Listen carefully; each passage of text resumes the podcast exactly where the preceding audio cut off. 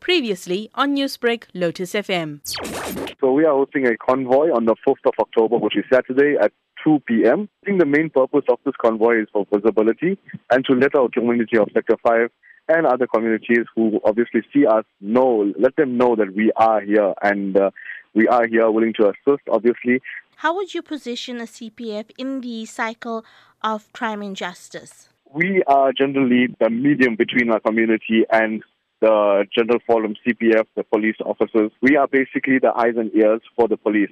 So, I mean, if something is happening in the area, we have uh, platforms, WhatsApp groups that are available, which people can obviously report incidents through, and we can liaise with SAPS, the necessary security personnel, and get them dispatched accordingly to the relevant places where the issues are. So, talking about being actively involved, if a CPF member sees a crime being committed, what mm-hmm. authority do they have in the situation? Okay, in this situation, we advise people that even though they are on our WhatsApp groups, their first point of contact has to always be SAPS.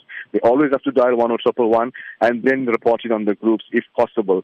Because as much as we can uh, assist, if SAPS has not been dispatched, we don't have a case open. If suspects are caught, we cannot apprehend suspects if there are no cases open.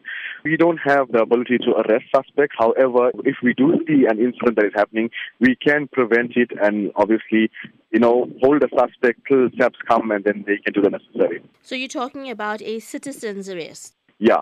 There is uh, obviously a lot of red tape when it comes to citizens arrest, but we do have pamphlets out to actually enlighten and teach people on how we go about citizens arrest.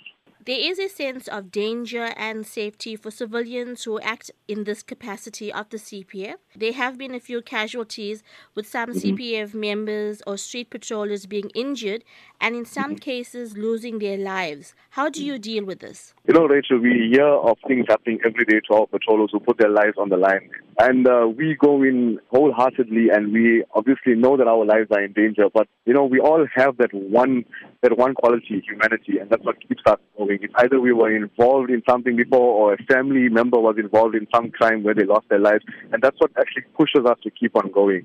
So I advise everyone out there who's actually doing the work of the community, carry on. Don't let anything bring you guys down. Be safe out there. And, uh, you know, hey, God willingly, uh, everything works out. Newsbreak, Lotus FM, powered by SABC News.